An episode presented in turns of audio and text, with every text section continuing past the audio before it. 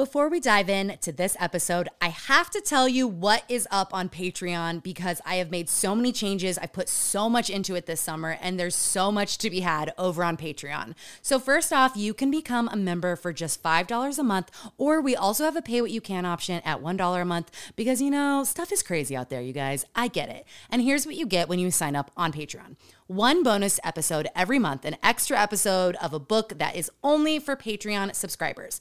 We have also started running ads on this podcast. I held out for a long time, but finally I caved. And now that we have ads, if you don't want ads anymore, all the episodes on Patreon will go to your podcast feed without ads if you just sign up for Patreon. So, all episodes from here going forward ad free. We also have access to something called a lounge. They gave us early exclusive access. It's been awesome. So basically, become a member of the Patreon. We have a cookies only chat where all cookies can talk to each other. It's like a real digital book club where you can talk about books, the episodes. We talked about the Barbie movie. Like so much conversation is going on there. That is where all my focus is going as well. That is where all the conversation is happening. You also get, oh my God, there's more. You also get an email of photos that go with the episode, and you get emailed that every time an episode comes up. So, everything we talked about in the episode, a photo of it will be sent to you, as well as the reading list for the month if you want to read along. If you love this podcast, if you want to support this podcast, join the Patreon. It's so much fun. There's so much fun to be had over there. And also, we are fully independent. We run fully by your Patreon support. So consider supporting us over there for just $5 a month um, and a pay what you can option at $1. And it's linked in the show notes. It is www.patreon.com slash Chelsea Devantez. If you just want to type it in, uh, it takes two seconds. We send you a podcast feed. You get all of the bonus ad-free stuff. So easy. And um, I'll see you over there in the lounge if you join the Patreon. Hennessy on my lips, take a little sip, privacy on the door, I'ma make this shit grip.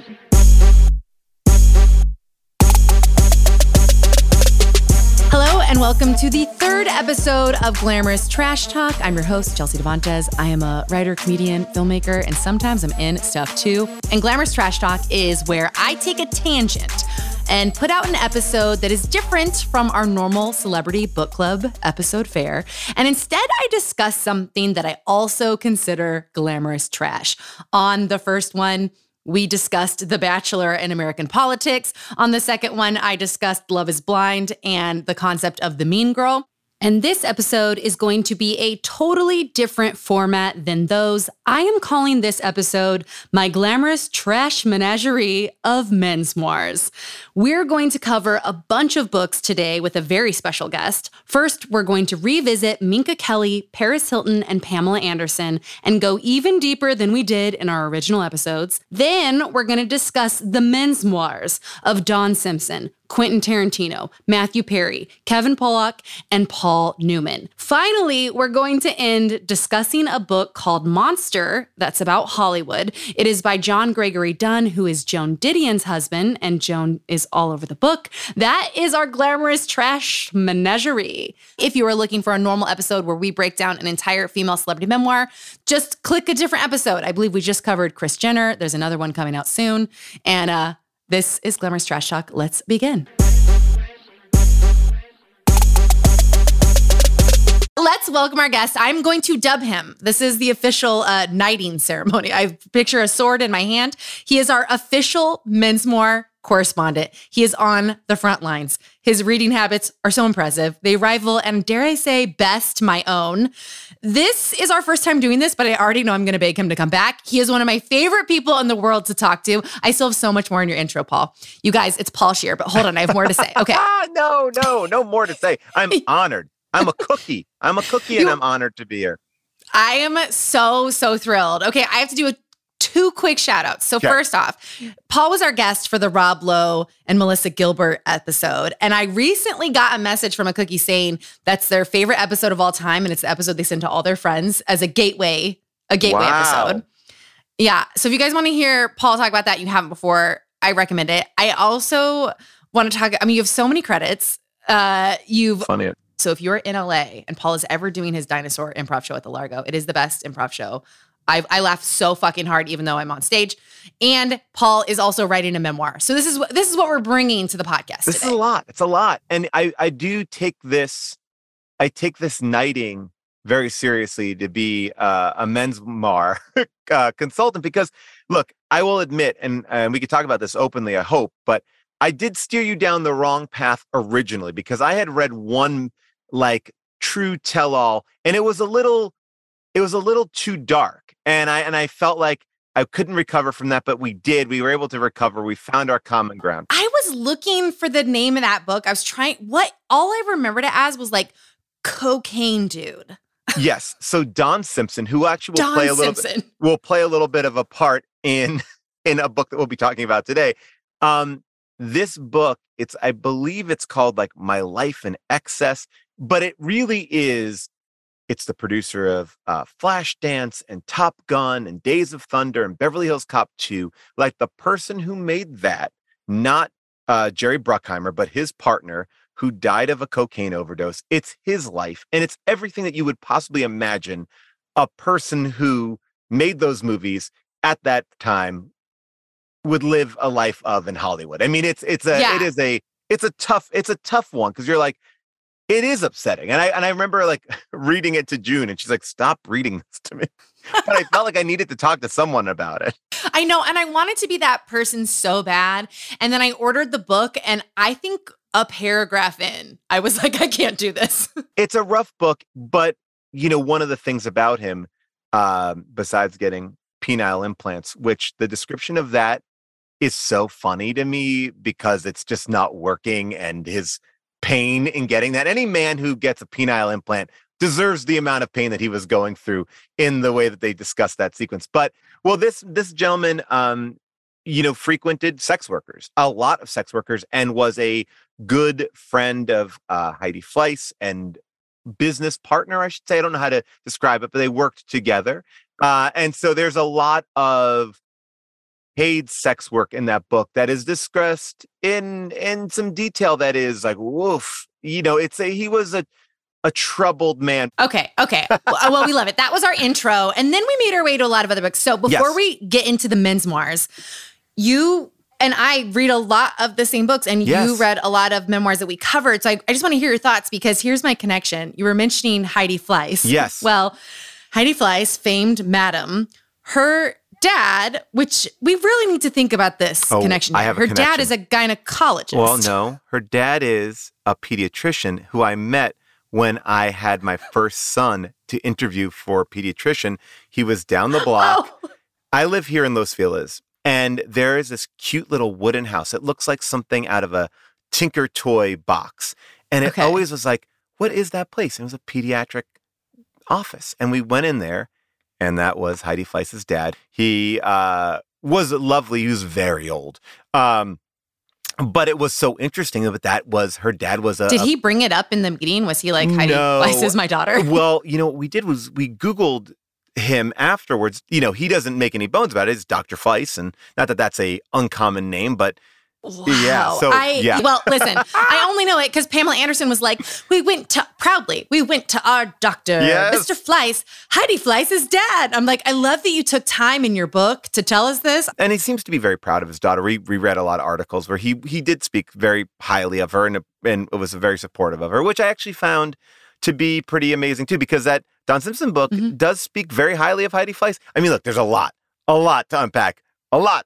Okay. Yes. So just I'm gonna just ask you, take you through. Let's talk about Pam, Minka, and Paris. Yes. I just kind of want overall thoughts. So you read Pamela Anderson's book. This is a trilogy Overall of books that really messed me up, kept me riveted, and at the same time, I left each one of them and now looking back at all three going like I have a lot in common with Pam, Minka, and Paris. And that is something I didn't know before I started reading Yes. them. Um yes. I, I, mean, it's it, it's pretty it's pretty amazing. I I think they all share something really interesting. I mean, honestly, if I've learned anything in the last couple of years, more and more, it's like you know what the media can do to women and especially pretty women like they kind of eat them up and spit them out and and and manipulate them so i feel like each one of these is really interesting because it's like well this is if I'm telling you my story, this is what you are going to get. And there are going to be these like moments that are really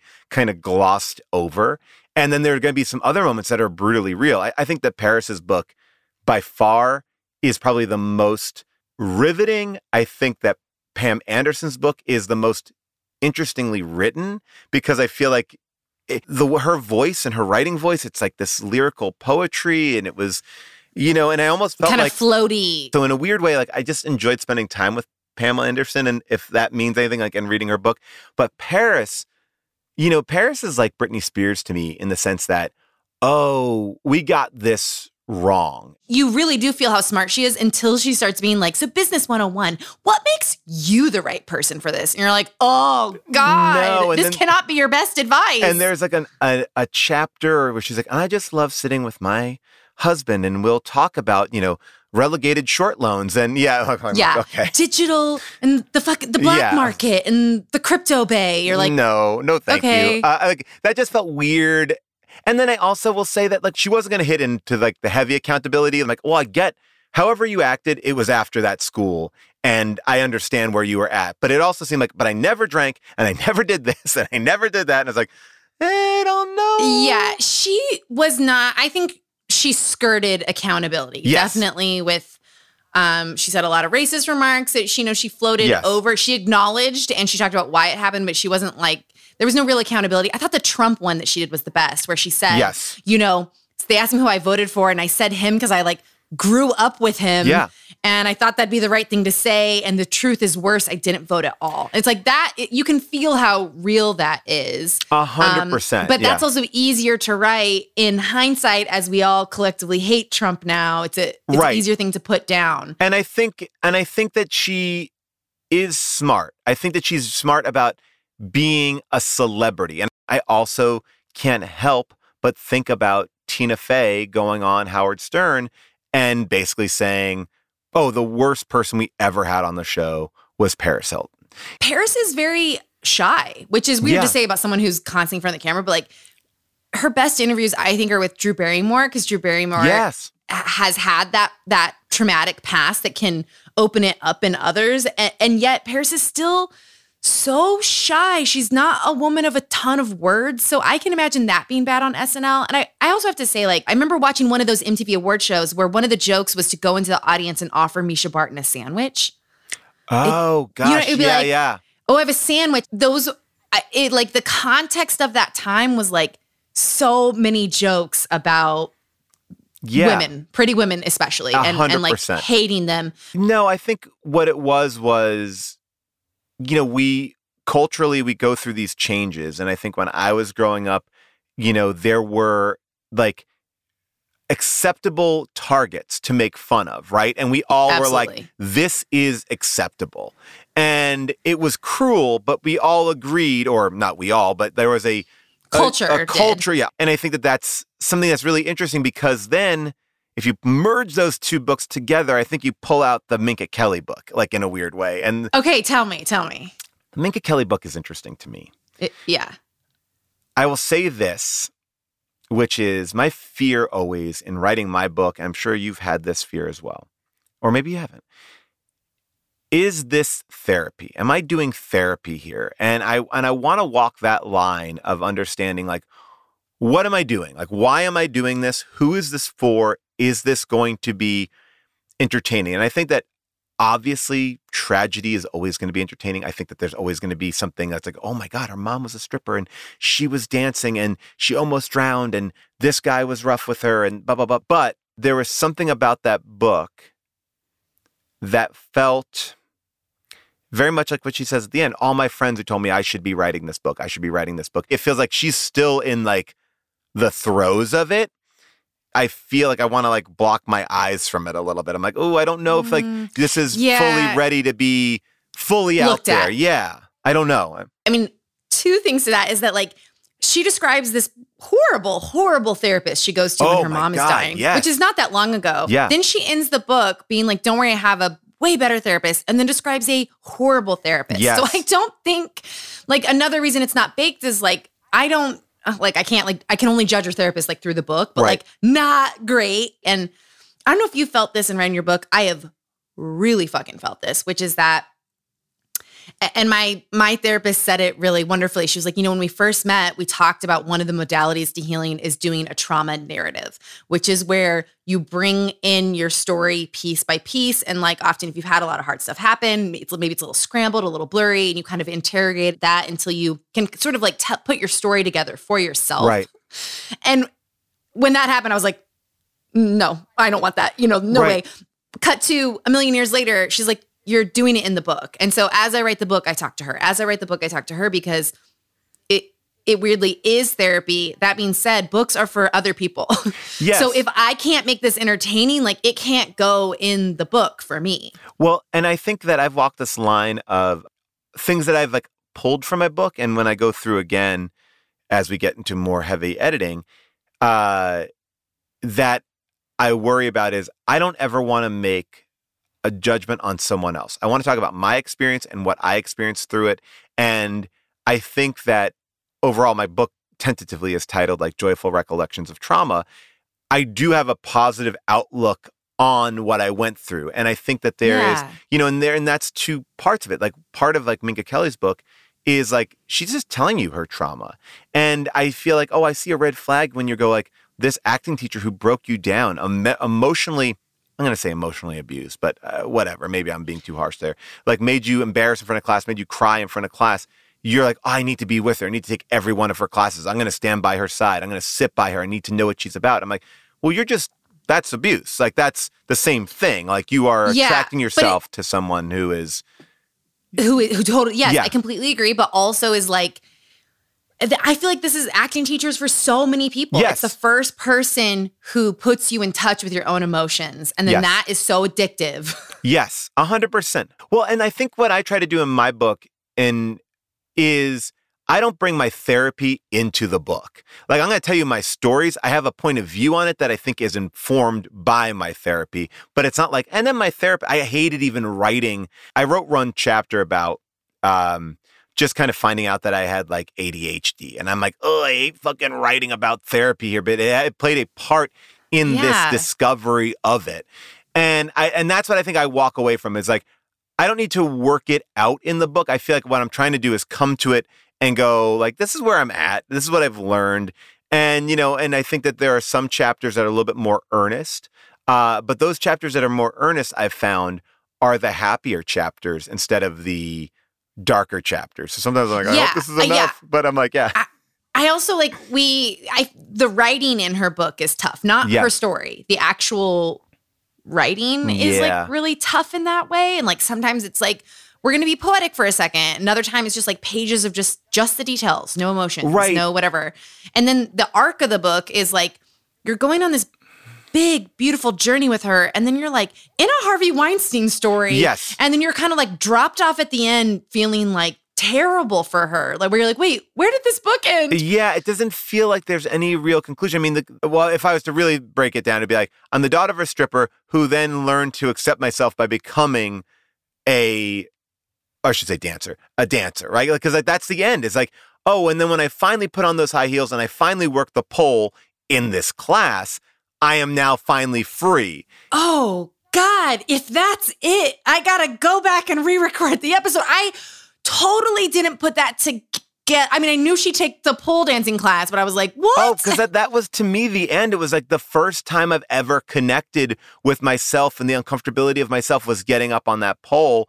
Yeah. Also, you know, my guest pointed this out, but she was like, there's something in there where Minka is is somewhat attempting the journey of like because my mom was a stripper i've been uncomfortable with my own beauty and my inheritance yes. and how to work that the whole middle of the book is none of that you yes. know what that is you, that's not there and at the end she's like my therapist says i should wear thigh high boots yeah so because i'm afraid to be a stripper's daughter and i'm gonna go take a pole dancing class and you're like but we didn't is has this been an issue for you? Like I'm not on this ride. I feel like she's actually doing a lot of work on herself, but I I, I felt yeah. at the end the same way where I'm like, huh, I don't know how I feel about leaving you here. Where Pam Anderson and Paris Hilton, I felt like we've landed.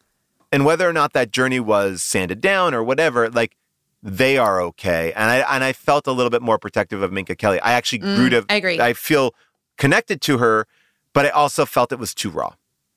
Mm. I don't know if that's you know yeah. Ab- no, absolutely, absolutely. I think that's totally, totally fair take. Okay, so let's dive into some Yes. mensmoirs. There's a bunch, so I'm I'm just gonna take you through a bunch of them, and then we're gonna talk about monsters. So Yes. first first one on the docket, Quentin Tarantino's Cinema Speculation, written in 2022. It is somewhat it's like tiny bit memoir most like cinema speculation i yes. wanted the cinema knowledge right. so I picked this book up. However, I have to say up front, Quentin Tarantino has been a punchline in my stand up because not because of who he is per se, but because of the men I've dated who've ruined him for me. Well, okay. the improvisers I've been around who ruined Quentin Tarantino for me that it's hard for me to open this book. So this is an interesting book because we talked about this too. I listened to it um on tape, right? And the interesting thing about this book is when you listen to it on tape, uh, or tape. Tape. I know, I was Uh, yeah, sorry. nice. Yeah, sorry. I listened to it on LP. Uh, but um the first and last chapters are read by Quentin. The middle chapters are not read by him. And so weird. Yeah. He's like, I'll do the first and last. Yeah, and I think the first, like, so what he kind of does is bookends this book, and we were joking around about this because he's also known for doing um, this very, let's just say, questionable version of uh, a black person's voice. Uh, you know, No, he does it. He does it in the reading. he does it in the reading. no. Oh, what? yeah. So that Like yeah. as like as the whole time. no, no, no. just- as as he's telling the stories about these men that have informed his life, like he speaks Nice. in their voice. now, by the way, God, are I- you kidding me? No, um, Yeah. now I will say with Quentin's book, I told you maybe if you feel like you just want to get the film knowledge, I think that the the the sections about like Dirty Harry, all these other things, it's like taking a film class from Quentin Tarantino, and I found Yeah. that to be, I, I liked it all actually. I liked his stories of, you know, again, his trauma being you know his mom and what that was and going on these dates and how to be quiet in a movie theater because if he like if he spoke up or if he acted surprised like he wouldn't be allowed to go see these r-rated movies. And we see like how this imprinted on him these types of movies this, these men in his life that came and went. Um so i thought that was an interesting book but i also felt like it was like um like a, a brush stroke and i'm like oh i really want to get more of this. And then we got the meat of just the meat of the book is just film essays and they're great Yeah. film essays i thought they're really Yeah. great film essays and I was, I did want the film essays. And so I was like, okay, listen, this man has, I just, I don't know how I can be about this man. However, this is what I'm going to read. I made it to page 26 and I read this. Along with Paul Newman, Warren Beatty, Steve McQueen was the biggest of the younger male movie stars of the 60s. The UK had its share of exciting young leading men like Michael Caine, Sean Connery, Albert Finney, and Terence Stamp. But of the young, sexy guys in America that were also genuine movie stars, it was McQueen, Newman, and Beatty. On the next level down, it was James Garner, George Peppard, and James Coburn. But for the most part, blah, blah, blah, blah. Okay. And then he gets down to the next level down, leading men Robert Redford, George Segal. Uh, and, and he, he keeps going, right? And I was like, let, I just want to know if he ever does this for women. I just, I just want to know. And I skimmed through and I couldn't find it. And then I was like, you know, I don't think I want to look through his lens at films. well i think if it helps and i yes, tell me, because I didn't make it through the rest of the book. Um, I think what he is talking about in this book exclusively is a certain genre of film with male leads. Um, Yes. And it's Dirty Harry and it's Bullitt and it's this movie Rolling Thunder. Um, and Taxi Driver takes an, a really solid section. And these are all movies that he grew up on that I think in many respects inform the characters and world that he also creates too, with the exception of Jackie Brown. Absolutely. You know, with Jackie Brown, it's not even a Quentin Tarantino piece; it's an Elmore Leonard piece that is through the eyes of Tarantino, which you could argue might be the best Tarantino because it's kind of a mix and match of two different styles. Anyway, uh, Yeah, I, yeah. you know, I am a fan, but but yes, this is one type of like he's not giving you a history of 70s film. He's giving you Yes. an, a history of like revenge male revenge films and they're like the Bullitt chapter I think is fantastic because it's like I learned so much about Steve McQueen. I'm not a Steve McQueen fan and like how Steve McQueen like didn't speak. And when you watch the trailer for Bullitt, he doesn't speak. And like he basically so like just would always cut out his lines. It's so funny. And it's like so there are a lot of things I didn't know. I'm not like that's not my that's not my bread and butter cinema. Like, no, no, yeah. no. And, and I'm not saying it is. I think I think for me, I was more like and this is not this is not something uh, specific to him. It's like in a lot of male memoirs where a lot of those mov- movies have always been male leaning. That's yeah. just what it is. Like that's not a Quentin thing. But then that really informed him, which then informs his perspective. And I was like, you know what? This just isn't a perspective I need to walk. And I've taken a lot of film classes. Like, I yes. don't think I want to walk this. Like, he definitely does talk, but he does talk a lot about 70s film and these 70s directors. And when you look at the AFI Top 100 list, I did this, I have this podcast called Unspooled, and we watched the AFI Top 100 films, me and Amy uh, Nicholson, who's a New York Times film critic. And we, we broke it all down. And what we find is like, oh, that AFI Top 100 list is made by men of the 70s, white men of the 70s. It's why mm-hmm. there's only one black director on that list. There's no female directors on that list. You know, there's like five uh, you know, Vietnam movies on that list. There's like a bunch of westerns. There's no differing point of view. And I think that you know, he's basically saying this is what I was exposed to. This is the world that I was brought yeah, into. This is what I was. Absolutely. What I do think is really funny, and I wish I had the the thing in front of me, but I, I think it's maybe even better paraphrased. He, you know, he talks about this one man who played such a large part in his life, really brought him to cinema, really showed him black cinema, and you know, and and and brought him to those movie houses, and and got him on board with that. Um, and you get a lot of if you're listening to it, you get a lot of uh, different voices there. Uh, but uh, uh-huh. uh, but at one point, he goes, you know, this this guy he was always working on a script. He was always working on a script. And you you're you're seeing this guy as like his father figure. And there's this moment where he gets to, he's like, and I read that script. And it wasn't very good. But that's it was like I was like, oh. it's like so funny. Like immediately, like the Quentin brain is like, yeah, yeah, he was not talented. But I'm glad that he wanted to write a script. It was such a funny build because the whole book is kind of building to this man who made such a difference, and he wrote this script and inspired Quentin to write, and Quentin was going to write, and I read oh his script. Oh my god! But you see it as Quentin now going, "Oh yeah, that script was trash," uh, you know, and it just it was the funniest rug pull for me because you want it. I mean, it feels like, and you know, he never got to make it, but he, hey, there was some great stuff in there. You know, that is. Like, so fucking funny. But that okay. is that to me is to your point, the male improvisers that have wrecked Quentin Tarantino, like that yes. energy. It's like there's no like humility for this man who was like not in the entertainment business, who just loved movies, who who played a big role in his life. You actually didn't have to mention if the script was bad. Like you didn't actually have to say that. Just be like, I loved him and he gave me this idea. Oh, but but yes. Um, all right. So yeah, that was that is a book that I think if you have a particular taste for male exploitation films in the 70s, it will scratch that itch. Yes, I might go back to it one day, but I was in a place where I was like, you know what? I'm not going to do it. Here's okay. how here's how I would recommend you should do it if if you will be me. open to it.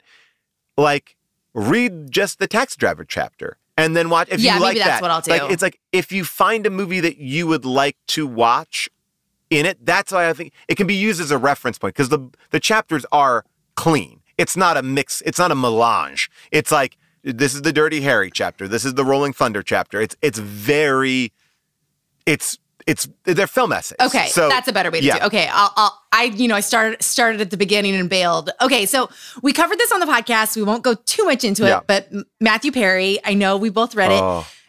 it. Un- you know, we uncovered some lies. Yes, yes. Book. I think all these books and going to the Paris and the Pamela and you know, and the Minka of it all.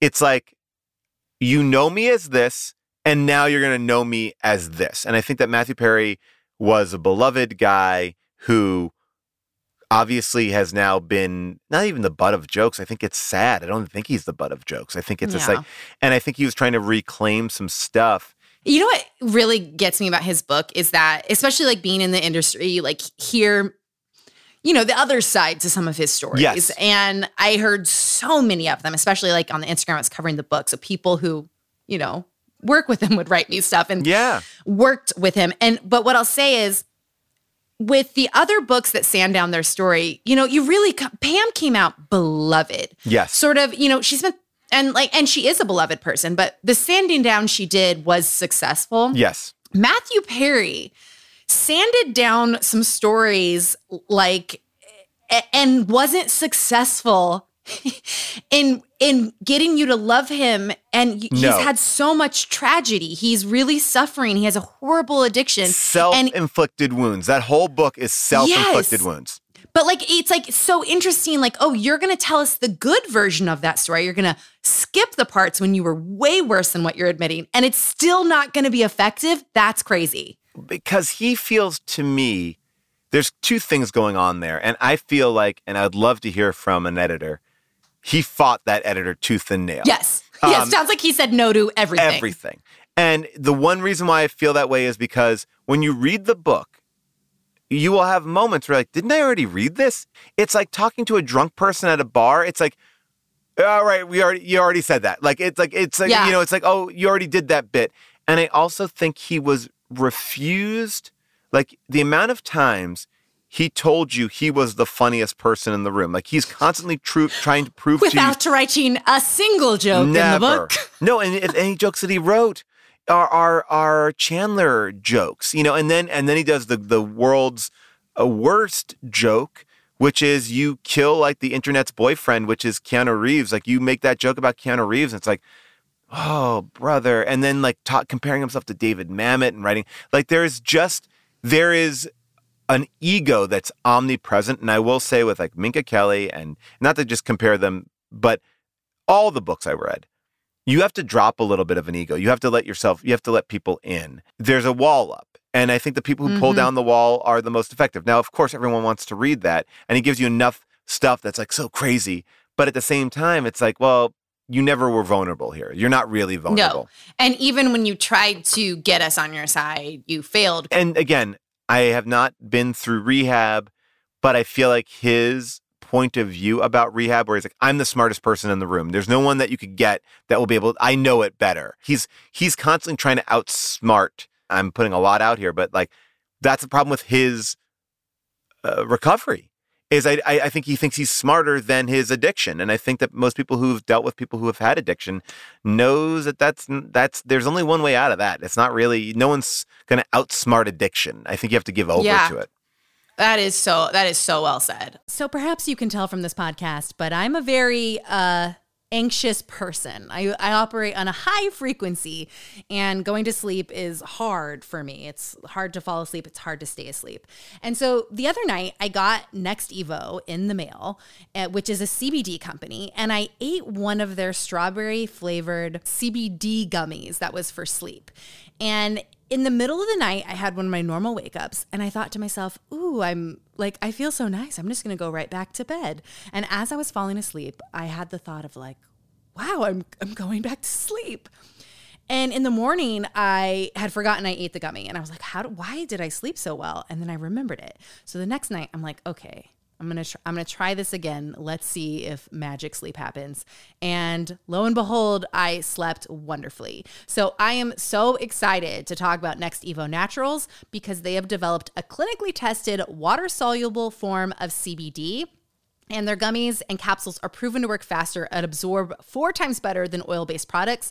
I am assuming this is the fancy schmancy science that made this work because I have totally taken oil droplets of CBD before. Like during quarantine, yes, or my husband, he was just, we were just dropping CBD into each other's mouths. And, you know, it didn't do much. So, this is thrilling that I felt this way. I hope you could feel this way too. They also have their strongest gummy ever, the new extra strength daily wellness CBD gummies. They also have CBD lotion. And, you know, you know, I mean, instantly on my skin. Just anything that can help me relax, I'm so into it. Next Evo is the only brand that has conducted human clinical studies to test the value of their products, and their label contents are 100% guaranteed, so what you see is what you get. Leave oil behind and start the year with more effective and fast acting CBD from Next Evo Naturals. Get 25% off using code GLAMOROUS at nextevo.com. That's 25% off at nextevo.com, N E X T-E-V-O.com with promo code GLAMOROUS. When you think of the messiest celebrity feuds of all time, who comes to mind? Is it Taylor Swift and Scooter Braun? Maybe it's Paris Hilton and Lindsay Lohan, or just about anyone from any reality TV franchise. Dis and Tell is a podcast from Wondery, hosted by comedians Sydney Battle and Matt Bellassai. Each hilarious episode will take you through one of pop culture's most iconic celebrity feuds and serve you a little dose of chaos every week. They recently covered the story of one of the greatest feuds you've probably never heard about Prince and Michael Jackson. Even though this feud never really played out in the press, there's still plenty of drama and a lot to unpack and the explosive and dramatic fallout between Kandi Burruss and Phaedra Parks of The Real Housewives of Atlanta. They went from TV besties to sworn mortal enemies, and their relationship ended with a criminal allegation that rocked Bravo and its fandom for years to come. So if you're ready to gossip and add some more chaos to your life, follow Dis and Tell on the Wondery app or wherever you get your podcasts. You can listen to Dis and Tell early and ad-free right now by joining Wondery Plus in the Wondery app or on Apple Podcasts. Okay, real pivot here. Yes. Kevin Pollak's book, How I Slept My Way to the Middle. You were like, I'm reading this. I was like, I don't know, man. So tell me what you think. Okay. I will tell you this. This is a book made for Audible because Kevin Pollak is a character actor. He's been in everything or was in everything from the 80s and 90s, from movies with Denzel Washington to Jack Nicholson. And what I love about this is it is the most show busy of show busy like memoirs. If you want fun stories where Kevin Pollak is often the hero of those stories uh, and saying the, the wittiest line to everyone. Incredible. This is the book to read. It is. It's a- Matthew Perry's wet dream. Yes, it is light, light, light, light, light. It's there is this like here's a movie I worked on and here's four anecdotes from that movie. It's kind Is of it him just trying to get more jobs? Is it his is it him being like, hey, I'm still avail. I Tech mean- avail. I just think it's look, he's a comedian, a stand-up who got famous from his William Shatner impressions, right? And I think that, you know, here's a guy who's spent his entire life watching these stars and then got to act alongside of them in the stand-up comedy boom where Mm. everyone was getting their own shows and movies. He got to work with Tom Cruise and Jack Nicholson and Denzel Washington and, and the list goes on and on and on and on and on. And he does impressions of them. And the Audible book is it's a trip. It's it's very I mean, it's a very like show busy cha cha cha. Like, you know, it's like Um, it feels like oh, like if you were to sit with him at like the Friars Club, this is what you would get. Nothing deeper than that. Yeah, okay, that makes sense. That makes sense. Okay, another pivot. Paul Newman's book, Extraordinary Life of an Ordinary Oh. Man, 2022. Loved, loved, loved this book. This book to me, what like truly got me because we're talking about like books in which uh is it time? Is it time to tell the story right? Mm. and this book was paul newman going i think i'm a shit. I don't know if i'm a shit. I think i'm a shit. Why don't i hire this guy who's in his family to interview everybody in my life and tell them say whatever you want about me? I, I want to write i want a book about me. Li- living on the edge. like yeah i want you to say i'm a shit or i'm not yeah. and Yeah. and then he also took a very unvarnished approach about himself like about being a dad about being married about wanting a career over a family about this affair that he had with Joanne Woodward. I know that this has also been made into a HBO uh, miniseries that Ethan Hawke made. I did not watch that. Uh, I think a lot of the same uh, stuff is covered. You know, it's also about a dad who has a son who has a terrible drug problem. And as much as he tried to save him, he couldn't. And his son died. Um, and it's as raw as raw can be, but there's something really interesting with it. It obviously came out this year or, you know, last year, and it they thought they lost it. They found it, they put it all together. And unlike the sanding down, what I found is he pushes himself down a lot. And there are people next to him who are like, no, it wasn't like that. Like he'll shit on Wow. himself for like Newman's own. He's like, am I just doing this because I want to be more liked? I don't know. I mean, know. didn't that dressing like donate a bunch to Oh, charity? it still is like I mean, what he does in the chair, the world of charity, what Paul Newman does, and and the Newman Foundation and the Hole in the Wall gang, is epic. And I think he actually set a template for a lot of celebrities to follow. I've never read a book like it, in the sense that it is just unvarnished interviews. And I think at the end of the day, he's not trying to tell you who he is, but you learn who he is, what he was. And I think it's one of the most introspective things because there's no there's no conclusion at the end. I think the conclusion at the end of it is, but I'm trying. Here I am. Hopefully, you know, I'll I'll be getting better. And he he, he didn't get a chance to finish it before he passed, but the the way that Wow. he talks throughout it is I, I found that book to be masterful. And I have to give it up to, and I'm forgetting the name of the person who put it all together, but wow, like unbelievable.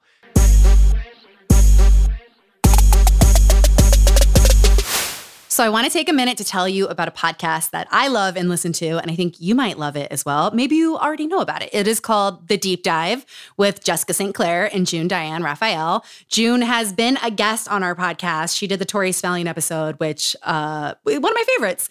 And they do a podcast where they unpack life about surviving adult womanhood. They dig into their real lives. They discuss a wide range of topics like how to pursue joy amidst the insanity of motherhood and family, grief and loss, the shit they put on their faces. They did a whole series on like getting your nails done and why they refuse to check their voicemails or unpack their suitcases. They've had a ton of great guests like Julia Louis-Dreyfus, who discussed the best snacks to keep in your home to keep your children around forever. Casey Wilson, who gave them a masterclass in the art of small talk which I listened to that episode. I loved.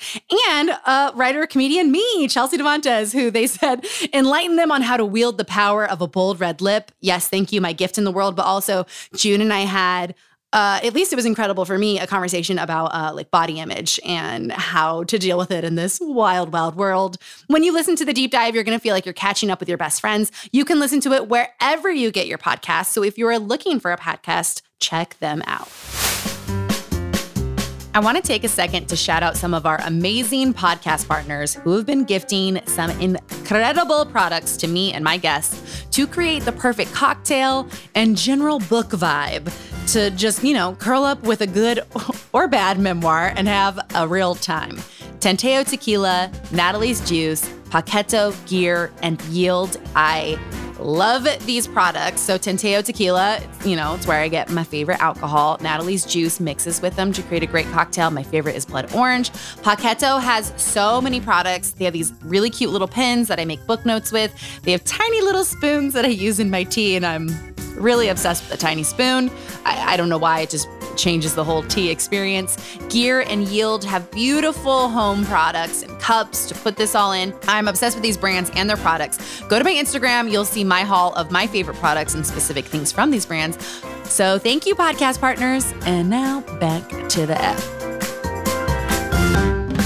And that actually led me into our next book, as a matter of fact. Um, Really? Yes. Okay, so we should let's talk about it. Um Monster is Yes. what you're talking about. yes. Monster by John Gregory Dunne, who is Joan Didion's husband. Yes. So he talks about uh, Joan Didion and John Gregory Dunne, uh, and they were also interviewed for the Paul Newman book. And oh, so that's what. Wait, that reading Paul Newman's book is what made you pick up Monster. Yes, yeah. Okay, okay. was like- and was a- Monster was written in 1997, just for everyone's Oh yes, context. and so it, there like there's like you know an interesting little hangout between these two books. Um, to me, the very short pitch on Monster is: if you want to understand what it's like to be a writer in Hollywood, read Monster. Like Yes. nothing has changed from the '90s to now. Like yes, pay may and change, but the world is the same. The world is the same. I would also say world is worse now. Yes, Can I add yes. two addendums to your pitch? Please. If you don't want to be a TV writer, don't go anywhere near this book. Yeah. I can't imagine how this was accessible to anyone. Yes. And the second thing I would say is if you are an executive who has to give notes on anything, you should read this book because the way he deconstructs and often pretty accurately sometimes sets the notes process on fire. I found myself learning a lot. But that being said, this is a dense book. Yes, it's a very dense book. I read this over a long period of time. What's kind of fascinating about it is the the entire book is about one movie.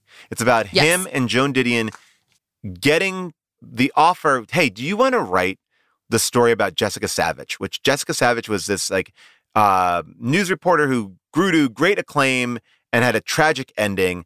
Uh, I probably will mess up the details. That's why I'm being a little bit vague about it. And they're like, yes. And then as soon as I get hired, they're like, but here's the thing: we don't want to make it about Jessica Savitch. And like, Right. oh, And none of the real grit and trauma. She suffered a lot. Can you actually make it like Pretty Woman? exactly. And then what you get is this like rom dramedy. I don't think it's a com, the rom dramedy about you know it, at the end it's Michelle Pfeiffer and Robert Redford. Um, but it but it tracks them from the pitch to literally the the movie getting released, and it's like a ten year process or eight year yeah, process. and they get fired off it multiple Yes. times. And it's, and uh, the interesting thing too is that, you know, it's about the making of this one movie, but then he'll talk about what, you know, after they get fired off it, he tells you about all the other crazy things they did. yeah. Which is the parts that make you sick as a writer.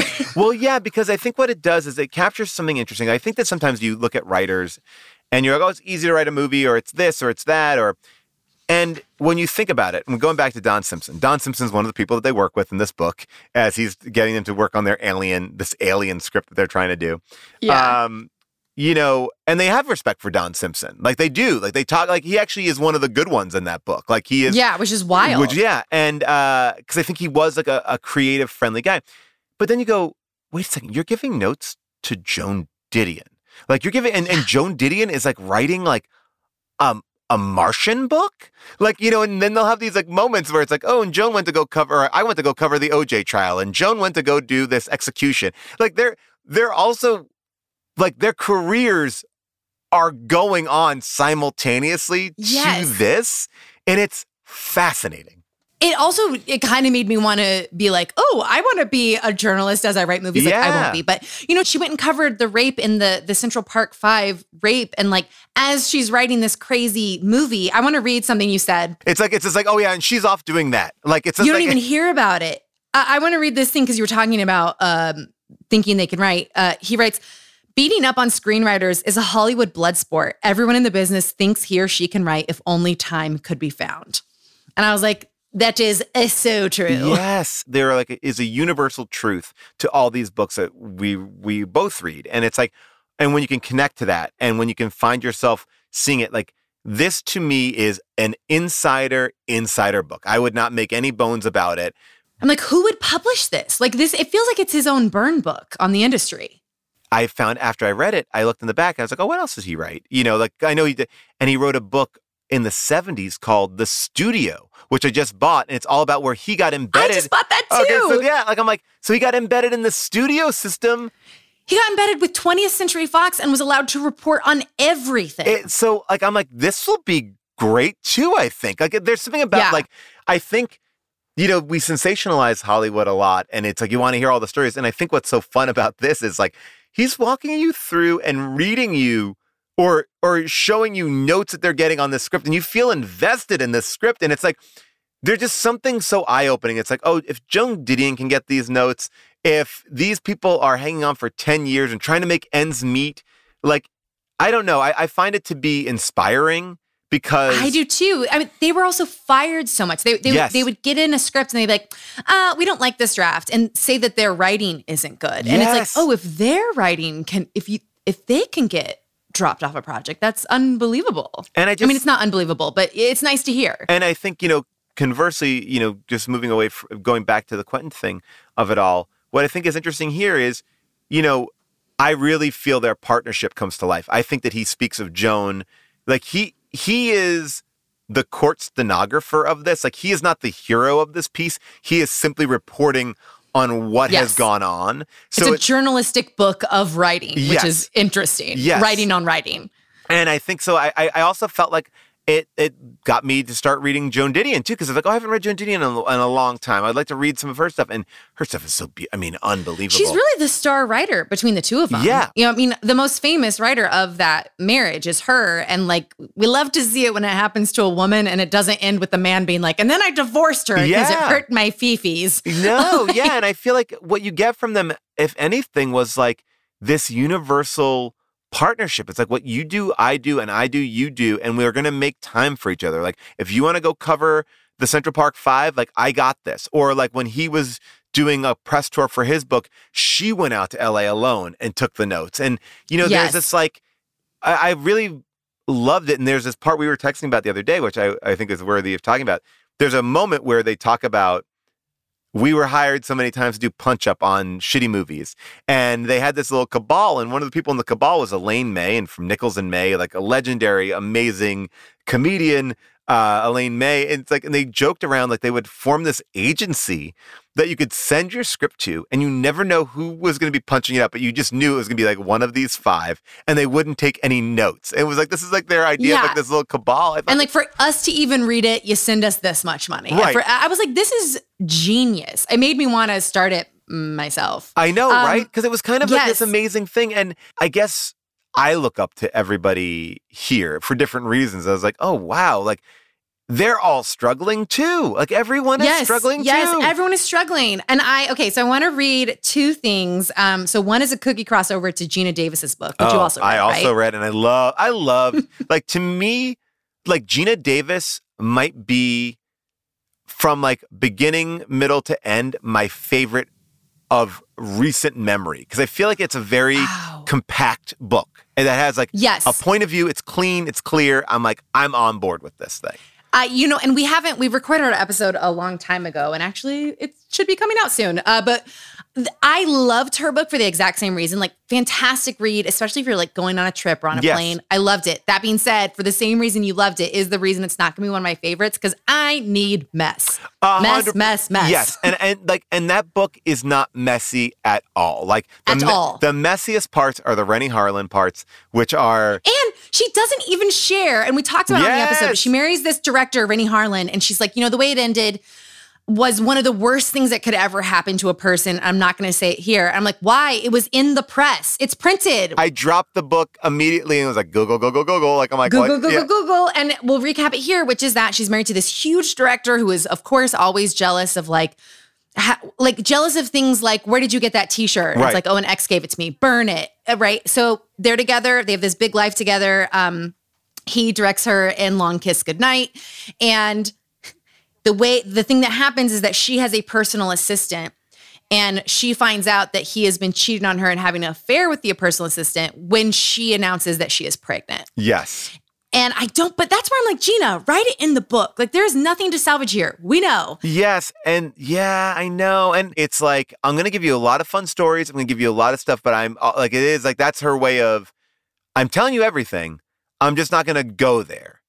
But my my biggest gripe with the book, and damn, now we got to release that episode. My biggest gripe with the book is that one, I love that we don't know her for this, but Geena Davis has been married, engaged like five times. Oh I okay? know. That was Yeah, and I was like, ooh, this is not a headline about her, which I love for her. Yes. It's like a secret. That being said, to be as incredible as she is, to have five of these uh, marriages, engagements where sometimes she was the cheater, Yep. sometimes she was cheated on, and to never say a word about a single one of them, I feel like I could learn so much about relationships from her or learn anything. Not like I'm learning from her, but you know what I mean? You want to like tell me your life experience. How did this happen to you? We get nothing. Well, and I feel like Minka Kelly does this as well, which is like, not that I need to know whoever she kissed, like, but like when you look at, like because I did Google after I finished reading it, like who she dated, and it's like, her Yeah, they're not in the book. Yeah, they're not in the book, and it's like Sean Penn, John Mayer, Wilmer Valderrama, Topher Grace, like all these different guys.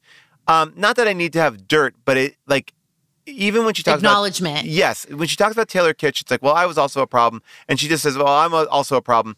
And I feel like Geena Davis took that route to be like, I'm not going to talk about their really, I'm not going to talk about that. But it's like, well, emotionally though, you can talk about how that made you feel. Yeah. Also, at least with Geena, she would be like, you know, when me and um oh, the great love of her life. oh, uh, um, Parker Stevens, or no, no, uh, no, no. Um Oh, Jeff Goldblum. Oh my God, Jeff Goldblum. When me and Jeff Goldblum met, it was love at first sight. We moved in right away. At the time, I was engaged to uh, the actor who, Yes. you know, later goes on to be in in um Are? Oh gosh. in Thelma and Louise. yes, yes. And so, so at least sh- she tells you that it happens. She tells you what's up. Then she moves on. Minka, you know, I rem- I was like texting with a friend, and she was like, "Remember when Jesse Williams divorced his wife of 11 years, who was a teacher, and the next woman he was with was Minka Kelly, and it was sort of like in the press right. that he had left his wife for Minka Kelly. I'm not, I don't think that was actually true, but like that happened. And like, I'm sure that I know from like like Minka responded to an Instagram comment once of a of a fan being like, "Did you cheat? That'd be so disappointing." And she's like, "No, I didn't. Sorry to disappoint you. Like, go fuck yourself." And I'm like, "Put that in the book. Write about that." It's an interesting thing, like to eliminate large portions of your life that we, the public, already know. Why wouldn't Why you talk you- about it? Do your side. Yeah. Do your version. Yeah, exactly. Well, the crossover with this book is that they talk about uh, Harlin uh, Finn. He says Finn, which I Mhm. guess is like I don't know. Is that short for Finnish? As we I- everyone uses yeah, that. I, I don't know. Okay, I didn't think so. Harlin, a Finn with lank blonde hair, now married to Geena Davis, had been distracted through both weekend meetings because of logistical and production problems on the enormously expensive Die Hard 2. At the end of the Sunday meeting, I asked him how he envisioned our rewrite of Gale Force, which is a script they're working on. Quote, First act, better whammies, he said. Second act, whammies mount up. Third act, all whammies. I love that you, You brought did not deserve Gina. No, no, no, no. I mean, and by the way, whammies. Whammies are like that is the perfect filmmaking style for like that era and what he was making. It was just like whammies to whammies, wall to wall whammies. Long Kiss Goodnight is that is exactly it. Like that movie starts itself and ends itself like five times. Oh, yeah. So it's like I guess he just kept adding whammies. Yeah, just as long like I mean, there is this idea that every ten pages in your script, you got to keep on upping the stakes and turning the corner. Like, and that was like that Don Simpson model, and I would put Renny Harlin in that world too, where it's like they were just like, who cares? Every every Just ten pages, d- like, and now the water towers. Yeah, exactly. Yeah. and you're and the plot is so small that you're like, oh, I guess I'm uh, okay. Like, like Yeah. you know, it's like, I, like you just like it's like that movie Predator. It's like, sure, it's like, and then this happened. Great. You're like, you're just, Yeah. you- I remember like in the middle of Long Kiss Goodnight, like literally you're maybe 70 minutes in and you see this scene of her daughter like lighting a candle or something. You're like, huh, why is that there? And then 10 minutes later they pay it off. It's like how she escapes the Yes, bomb chamber. yes. And I'm like, a 10 minute later payoff. No, it's a, it was a weird time. People were making weird stuff. The '90s in Hollywood, they were bouncing around, like trying to work on Dangerous Minds with Michelle Pfeiffer, or, or another movie with Michelle Pfeiffer, and trying to get people in and having conversations with There's Robert only 10 Redford. stars at all times. Yeah. yeah. It's fascinating. There's two other things I want to read, and then I want to ask you a couple questions, Yes. and then I'll let you go. Okay. The note, one of the note things that I thought was incredible is he said they write this letter to Disney and they say, We're only going to continue this process on this script with you if this, and there's three points to it. Here's the first point there must be further element. And so the possibility of doing a positive rewrite, one based on a vision of what the picture will be rather than a negative rewrite, one based on uncertain doubts about the existing script. I was like, that is genius. Yes. And then the other thing I wanted to say is, um, and I hated this, and listen, this speaks to, I guess, my age. I'm not sure if you knew this, Paul. Like, they said the daughter of screenwriters, Nora Ephron, understands the business of Hollywood as well as anyone I know. I said, Nora Ephron's a Nepo baby. I didn't want to know. Ah, I know when I saw that, but you know what? It's a. It, but again, to the point that we were saying, it's like nothing changes. Like nothing changes. Yeah, and it, you, but you know what? It really it gave me this thought. I don't know if this is a, a, a- an obvious thought or not, but I realized like, oh, of course, Nora Ephron got to excel because you need so much to excel in this Yeah. business. You do. You need so much to even exist here, and she was brought here, and she's just one of the most incredible writers. I was like, oh, every time you see a nepo baby, what we're really mad at is the system, and because you can't get mad at the system, we get mad at the human. But if the human is talented enough, like Nora Ephron or uh, Carrie Fisher, we don't punish them, and if they're not, Hailey Bieber, we're like, end it. But you know what I also think too? It's like, and maybe this is a, a bigger conversation, but it's like eh, Twitter and stuff like that. There's a there's an energy on Twitter where it's like disposable to kind of like rail, and then we're like, oh yeah, that is a problem. Like, and I feel like if Nora Ephron came up during that, or like, I agree with you. Like, if talent will weigh out, but at the same time. Sometimes I just think that like if you just get on the wrong side of the stick on one day, like people are just like that's it, and it's like and it seems enough that like like the nepo baby is such a um a funny term that then all of a sudden it's like, yeah, who else is a nepo? Ba-" And it's like, oh, then, Oh, yeah. and then it just all starts to fall apart. Absolutely. And they unveil what has always been happening in this town. Yes. Okay, Paul, last two questions. Yes. So I wanted to ask you up top what did you feel you had in common with Pam, Minka, and Paris? I think what I've realized is I am obviously someone who has experienced uh, different levels of trauma throughout my childhood.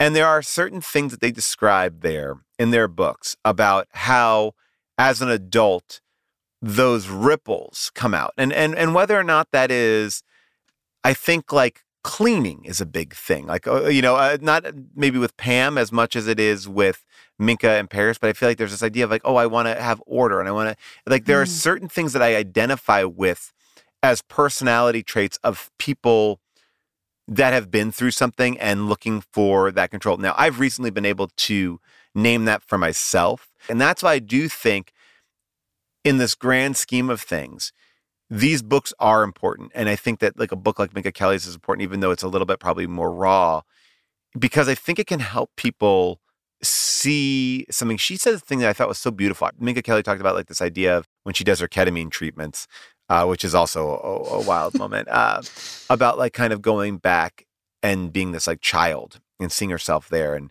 and and dealing with that. And there's something about the way she talks about um, like letting her younger self always be the reactor. And I read this great book where we talk they talk a lot about like you as the adult you, the person who you actually are now has to really stand in front of the person that you were and protect that person. Like I'm bastardizing the idea, but the idea being like the traumatized person in us stands to, at the front always like I got this, I know how to handle this. And our job as an adult is to say, you can now stand behind me. I mm. am hmm. going to protect you because I'm an adult and I have learned, and you are still a child and you haven't. And I know it's like this weird idea of like you are both, but like, are we reacting with our adult brain or our child brain? And I think Minka Kelly really spoke about that in a really interesting way. And if that like clicks in you, like, then go and good, then find something else that might help you know talk about that. It's a it's it's very real. It's a very important, and I think all relationships like that yeah, kind of stuff. And that's really that's really resonant. I, yeah. I love the way you just said that. Um, which which just leads me to my last thing, which is really just a personal question. One of the I love, love, love talking to you, but also we've been kind of working on these yeah. memoirs, but also read memoirs. We also talk about memoirs. Um, have you come up against a part in your book about something that you like are going to write about, but there's parts within it that are maybe like humiliating or embarrassing, or like you do want to sand it down. You do want to sand the edges down. Like you don't, it's like so hard to go there. And have you made a choice like, well, okay, that's just not something to put in the book then? Or you know what, maybe I will sand it down? Or are you like, it's all or nothing? And if I'm doing a book? I believe it's all or nothing if I'm doing a book, but there also are things that I protect for myself. Like, and there are certain things that I do, and I have no judgment on anyone else. But like, for example, I don't post pictures of my kids on Instagram. It's not, yeah. my, it's not my job to. Like, I, I'll, you want to see pictures of my kids? I'll send you pictures of my kids until like you're, you know, blue in the face. Like, I have no problem sharing my kids with my friends. I don't put my kids out there for the world to see. Uh, so there are certain things. There are certain things about my relationship with June. And I love June. Like June is my my soulmate, my partner, everything. She's my everything. But I don't need to reveal certain things about I don't have need to go deeper than that because that's also my private thing with my yeah. wife, right? It's not like I'm not hiding away from it. It's like, but I do make decisions on what I want to share and what I don't want to share. Like, what part of me do I want to be opened up? And there, and that part of me doesn't feel like it needs to be opened up because I think that part of me is a healthy part. Like, I can talk about yeah. it and I can speak about it in, in a more general way, and I will get into those things. But that to me, like, I just wrote a chapter about being a dad, and I had a really hard time. It was one of my assignments for my editor, like how to get into that. And and what I wrestled with was like, what do I want to tell here? Like, what is the story I want to tell? And it starts off with me going you know, oh, I want to tell a story about where I paced around my room for two hours because I was getting into it with this soccer coach who I thought was demented. And I start writing that and being like a dad and like, how am I writing back? And I'm like, well, that's that's a funny story, but that's not really what I'm writing about. Like, am I going to write about th- what am I really wanting to write about? What am I? And then I found like something, and then oftentimes what I find is a thematic clicking point to the book, and I'm like, oh, that's what I was that's what I was supposed to be writing about. And anyway, like yeah, so I mean that's that's what I'm trying to do.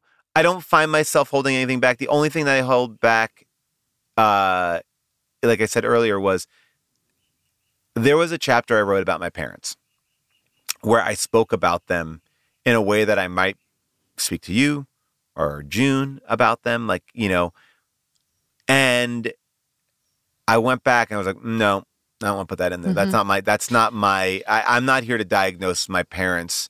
That's not my well, story. That's, it's kind of like the whole, I think the, one of the whole conceits of memoir, which is why I'm so obsessed with these books too, is that the characters uh, are real. Yeah. And they're often alive. Yes. And the book will take a role in shaping that relationship. So the yes. book is not it's it's a it's a very meta thing of like whatever you put in the book then comes back into the relationship. And so it's just yeah, it's really fascinating. And I and I think like, you know, my my whole point of view on it is like I I say it with love. I love my parents. I also have had some crazy shit happen. And but that's okay.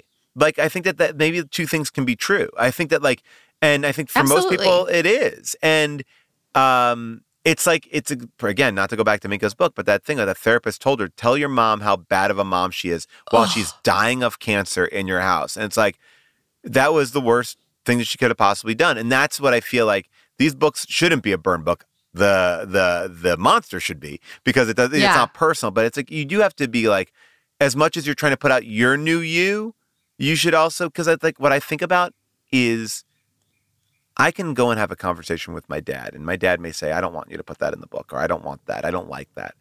But I don't care about that as much. I can go toe to toe with my dad or my mom. I care about my dad's friend or my mom's friend mm. reading it. I don't want them to feel like I've revealed them in a way because what's my story is my story. Yeah. You know, and but I want to also protect them from any improper labeling. That's really what And you don't want to tell a story that's not yours. You can always yes. tell your story. You don't need to go outside the bounds and tell someone else's story. Exactly. And that's what I think going back to Paul Newman is so fascinating because it's his story told through his and other people's eyes. It's like a Rashomon in a way. And sometimes uh, they line up and they they go out. Definitely reading that book now. Paul, yes. thank you so much for being our official Mensmoir correspondent. So excited. And I'm going to bring you back. Please do. Please tell every, I mean, listen, everyone already knows you and follows you, but just plug your podcast. Yes, you can listen to Unspooled with me and Amy Nicholson. Uh, every week we talk about just great movies. And then I also have a podcast called How Did This Get Made with uh, my wife, June, and Jason Mantzoukas, who uh, we talk about bad movies every time. Uh, and it's super fun. And I'll tell you, can I give you one recommendation of something that Please. I don't know where it falls, but I love uh, the comedian and writer Richard Ayoade. And he's a British uh, comedian. He was on the IT Crowd. He was uh, basically in every great British comedy show. He's a director as well. Wrote a movie called Submarine. He writes books, and his books are fantastic. And he writes in this character. And he wrote a book, a full book, on the Gwyneth Paltrow movie A View from the Top. And the entire Stop. book is only about A View from the Top. This Harvey Weinstein uh, Miramax movie about Gwyneth Paltrow as a, uh, a flight attendant. Um, and it is one of the funniest books I've read.